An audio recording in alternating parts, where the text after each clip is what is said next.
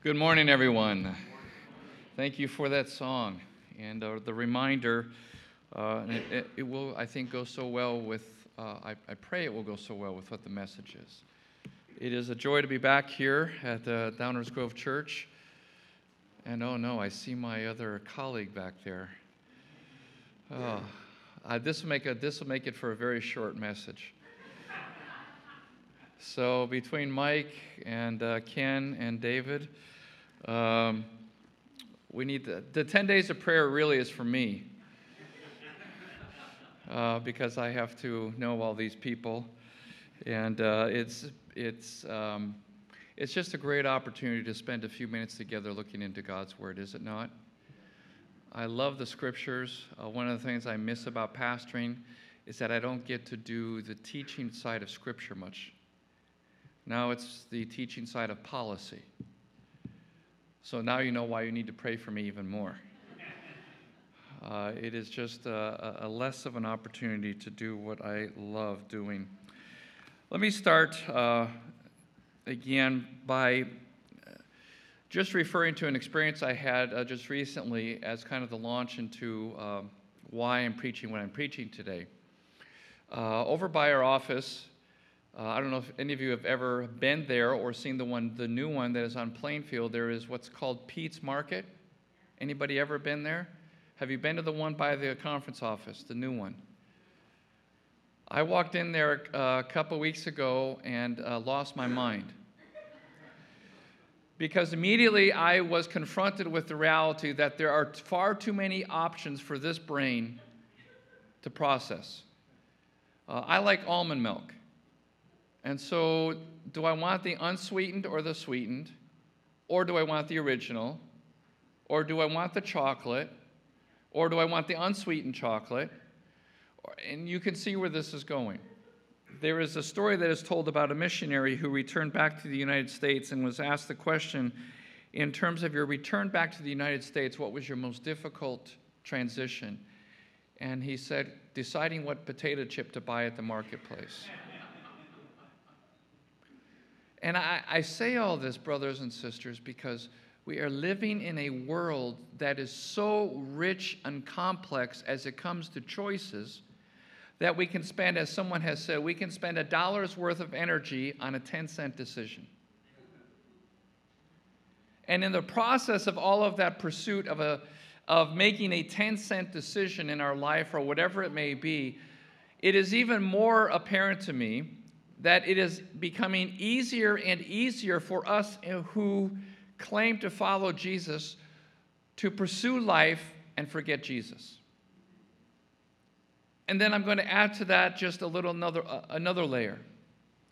I'm discovering more and more as I travel around our conference, I'm discovering more and more as I uh, travel around and deal with our church and its, all its complexity is that even the greatest temptation, I believe, for those of us who claim to follow Jesus is to allow the complexities of our understanding of Jesus to get in the way of knowing Jesus.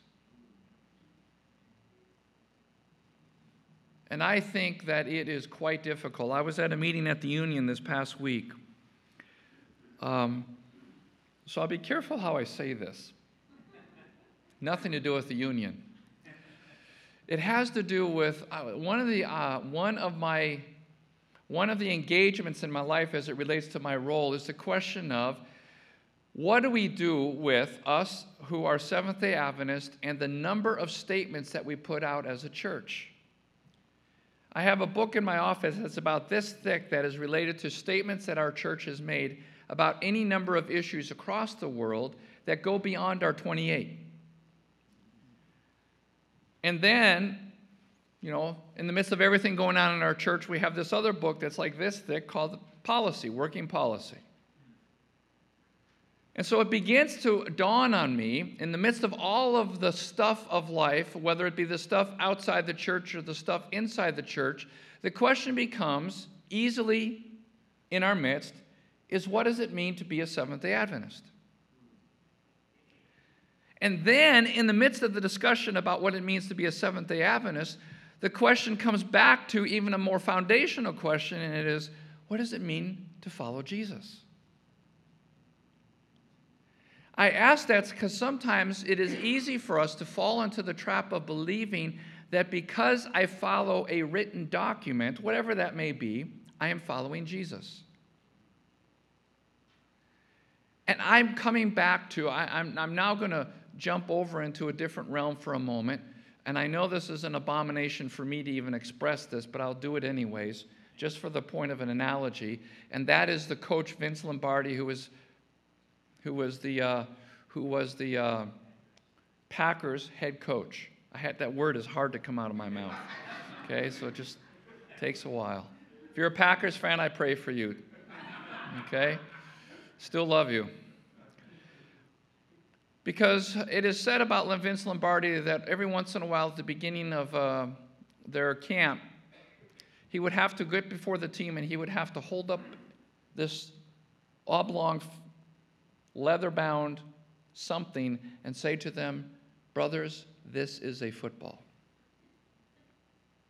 Now we could do that with the Chicago Bulls now and say, This is a basketball. But I say it to you this morning that I think in the midst of all of the stuff of our life, I want to remind you this is Jesus. Because even as those who follow Jesus, in the world that we live in today, it's very easy to take your eye off of Jesus, even while still following him.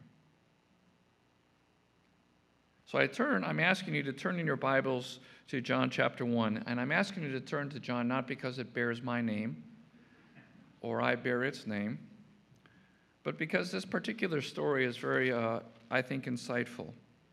And we're going to begin with verse 29. But let me say this uh, just preemptively, because I know. Uh, I know you all miss Pastor Kent, and I wish he was here right now so I could watch him shovel the driveway. Um, I say this because um, I, this story and the Gospel of John is a very unique book. About 75% of the Gospel of John is not found in any of the other Gospels. Uh, it's probably, arguably, the latest written book that we have in our New Testament. Yes, it is even written after the book of Revelation. And so uh, this book is very unique because the story we're going to look at today is not going to be found in the other Gospels. And I think there's a reason why that I won't get into today. And it says in verse 29, I'm reading from the New International Version the next day, John saw, that is John the Baptist, saw Jesus coming toward him and said, Look, or behold, the Lamb of God who does what? And I love the next part. This is the one I meant when I said, A man comes after me who has surpassed me because he was before me. I myself did not know him, but the reason I came baptizing with water was that he might be revealed to Israel. And then John gave this testimony I saw the Spirit come down from heaven as a dove and remain on him, and I would not have known him except that the one who sent me to baptize with water told me, The man on whom you are you see the Spirit come down and remain is the one who will baptize who will baptize with the Holy Spirit, and I have seen and I testify that this is the Son of God. I love this because I, uh, I appreciate and love the fact that John the disciple, in the midst of gathering crowds around him, as his ministry was wont to do, was unwilling that those crowds should get attached to him because he realized that his ministry was not about him, it was about a redirect. And the redirect is to the one who was to come, the one who was to follow him. But I love the way he says it. The one who was to follow him is the one who was before him. I love the little twist of John. So it says in verse 35 the next day John was there again with two of his disciples, and when he saw Jesus passing by, he said, Behold the Lamb of God. And when the two disciples heard him say this, they followed Jesus. And turning around, Jesus saw them following and asked, What is it that you want? And they said, Rabbi, meaning teacher, where are you staying? And I love this response Come, he replied, and you will see. I love this story because it is a foundational story that reveals to us, at least through the lens of John, about how we are or how we initially come to faith and follow Jesus.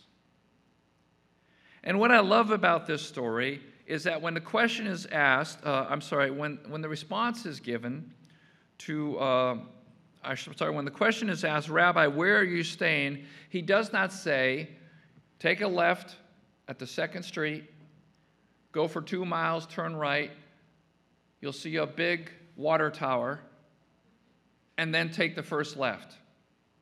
He says what? You know, it's like sometimes, and I, my wife tells me this all the time since she works for Amita.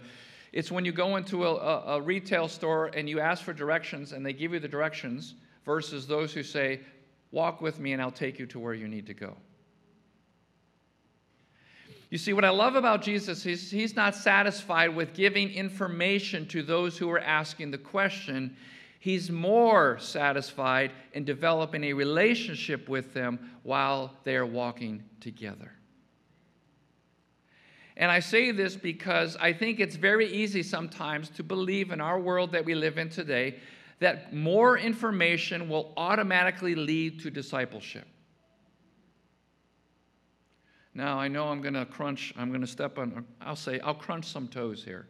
It's different than crunching numbers for you that are in that world. I'm going to crunch some toes here because we have a tendency, even more so now, to believe that if you follow my podcast, you will become a disciple. Or if you'll follow my Twitter account, you will discover the secret of discipleship. Or if you read my book, you will come to, deci- to, to discover the joy of discipleship. You know, I love the fact that it says at the beginning of John's gospel, and the word became what? Didn't become a twi- tweet, didn't become a Facebook posting, didn't become something other than a person. And I want to emphasize this because God sent his Son into the world. He did not send an email, he did not send a letter. He sent himself. And if we are going to be the kinds of people that follow this Jesus of Nazareth down the trodden trail that he has already paved out for us, it is going to have to be predicated upon the reality that it is the, the foundation of that discipleship is a relationship. You know, it's very interesting. Um, I presented this, I think I did, I don't remember because I don't remember yesterday. Uh, thank goodness I don't remember Broadview. Unfortunately, they do. But I say this because uh, I, I, presented this, I think, at our constituency meeting, but it was in the midst of uh, mayhem, and so it may have been missed. But I, I presented this because one of the things, um, one of the things that I discovered uh, as I was at another event, one of the things I discovered is there was a study that was recently done on the issue of why people are leaving the church worldwide. And the question was basically asked to people, why are you leaving the church? And it was very fascinating because I think for most of us, that, um, that the answers that came back were not tied to what we normally think. In fact, of all of them that came back, of all the answers that came back, None of them had to do with theology. Out of 10, the top 10 responses as to why people gave, as to why they were leaving the church, none of them had to do with theology. You know what they had to do with? Relationships. The language was when it was asked the question, most important reasons why you decided to stop attending, the number one was, interestingly enough, no big issue, I just drifted away. I can say that that is probably something that's quite real in the reality of our world today. because we don't keep our eye on the ball, because the, our reality of our lives is we are very busy people who face a lot of complexity and a lot of choices and a lot of other things we could be doing. All the other reasons lack of compassion for lack of compassion for the hurting. I did not fit in. Too much focus on minor issues, conflict in the congregation, moral failures of members, moral failures of reasons, pressure from family or friends, race, ethnic, or even outside of the United States, tribal issues. All most of it having to do with the issue of how we relate to one another. I, I say this uh, as I travel around and that is that when Jesus approached the disciples, he did not seek to give them a Bible study. He invited them and gave them an invitation to continue the journey with him. I love the dynamic of that because it, it means, in many ways, and this is why I think sometimes we're a little afraid of it, because for most of us, myself included, who you know grew up as a Seventh Day Adventist, and again I think I mentioned this before. Forgive me, I grew up at North Shore. Sometimes it is easy to believe or easy to fall into the trap of believing if we just get the information right, people will get their lives right. And I think more and more in our world today, people need people. So the question that we don't like, the question that I don't like, is the question of what kind of person am I becoming while I am following Jesus? And does that kind of person encourage and invite others to follow Jesus as well? I don't like that question. I like Bible studies. Here, here's the text. Bing, bing, bing, bing, bing, bing. Sign off. Welcome. Or, you know how it is, parents. When you talk to your children sometimes, Kids, don't do what I do, do what I say. I've never done that, by the way. right.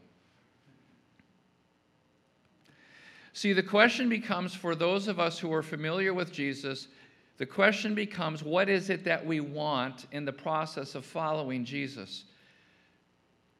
Because Jesus asked the question of the disciples, What is it that you want?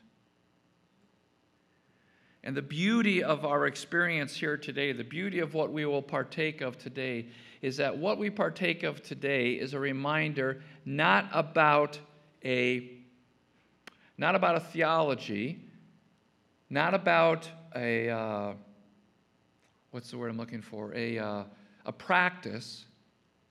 It's about a person. You see, if we partake of the emblems today, if we partake of the bread and we partake of the cup, it is not about the bread and it is not about the cup. It is about the person that stands behind those.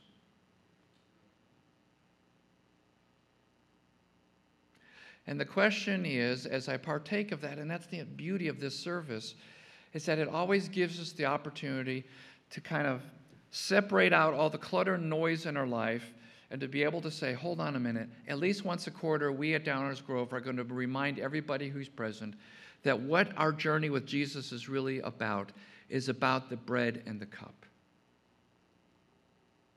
Because if we realize that it's about the bread of the cup, now this is what I love about this. Because I love a God who's just so real. Because we have to remember how this all started and what God talks about. I know this is going to be kind of a, a, it could sound like, uh, a, it's just, let me just put it this way. I like to say it this way. It's a Sabbath school question. You know what that means? Sabbath school question basically is I'm going to ask you a question and I'm going to wait until you give me the answer that I'm looking for. Okay, I, I, you know, I didn't hear your Sabbath school. So you're a free man. Okay? Uh, so I am, I, as a lawyer, I'm asking a leading question here. Okay? In the scriptures, what is the most prominent place in which relationships are developed? I heard it. Who said that? Meals. the primary place in Scripture where, where relationships are developed is around food. I don't know about you, but that's, I would expect to have heard an amen on that because I'm sure everybody in this place loves to eat. Okay? In fact, when the writer Revelation ends the story, he ends at a banquet. I say this because when Jesus provided this opportunity for his disciples, and he said, Take, eat, and then he said, Do as often as you do this, remember me. Jesus is taking something very concrete in the lives of those people, something that their life depended on eating, and flipped it into the reality that every time you take a morsel of food in your body, I want you to remember me. And then he qualifies it by saying, But I don't want you, mind you now, I don't want you to just live in the past. I want you to know that the past is going to disintegrate because the reality is the next time I have this meal with you, it will be where? And the earth made new. So, what that means is Jesus took a very simple, and their particular culture it was the day and age of the Passover that they were celebrating, but the idea of eating and drinking. And oh, by the way, when the book of John ends, do you know how it ends? The book of John ends around food. John chapter 21. They're out there cooking fish. Fish and chips in John chapter 21. And Jesus, while they're eating fish and chips, Jesus restores Peter and reminds Peter in that midst what his future will be.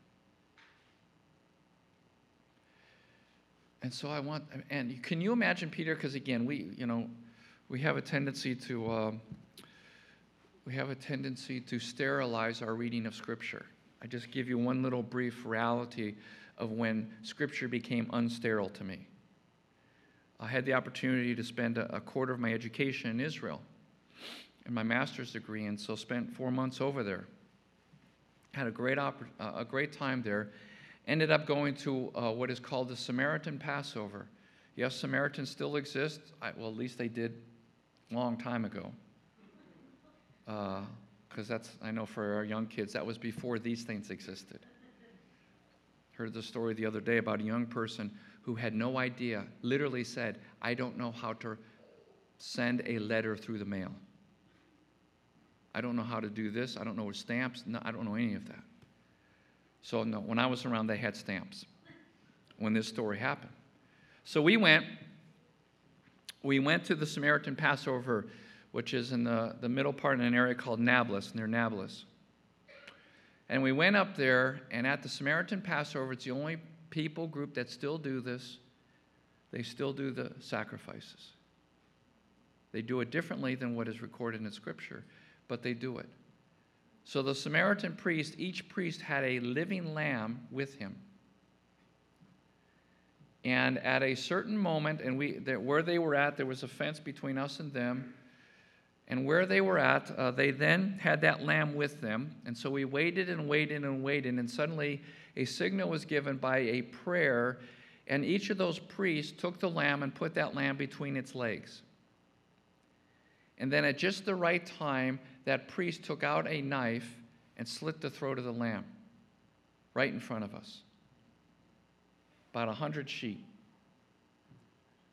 And then they went through the whole process of shearing the sheep and the whole process of burning the sheep. And I began to realize, you know, I've seen some bad things growing up in Chicago, you know, going to school with these guys, but I never had that experience. And here's what, here's what dawned on me in that moment, brothers and sisters, is how sound and smell and all of that combined to leave an impression on my mind that still lives with me today. I'm going somewhere with this, just hang on. On John chapter 21, when Peter is gathered around a fire, echo back to John, uh, John chapter 18 when Peter denies Jesus. When they are gathered around a fire, Peter denies Jesus. When they are gathered around this new fire, Peter is there, and it is there that he restores, he is restored by Jesus. I say this because in the reality of that story, Peter, see, we live our lives where we just do this, and the stove turns on. Every time from the that day forward, every time that Peter lit a fire, which he had to do if he was going to eat, if he was going to stay warm, every time he lit that fire, the memory residing in his brain would no longer be the memory of his failure with Jesus, it would be his restoration in Jesus. So, what was associated with the smell of fire now became something positive in his experience with Jesus rather than a negative. That's discipleship. That's what it means to follow this Jesus who says, even the practical things of life, like the reality that if you're going to live, you're going to have to eat, I want you to think about eating differently than you normally do. And so when we eat, not just here, but when we go home, when we eat at our potlucks, you know, those preparations for the grand potluck in heaven. Will we eat realizing every meal that we eat from now on and the rest of our life is a preparation for the meal to come? And asking myself the question while I follow this Jesus, this Jesus am I becoming the kind of person, not in what I say only, but in who I am and what I do, that somebody else would actually want to follow him? And like I said, I don't like that question because I like information. So, my prayer for each of us is that we will come to realize that amidst everything in our life, we can ground the reality of God's kingdom in the simple things like eating and drinking. And may we live that out this week and as we worship Him through the celebration of His supper, not ours.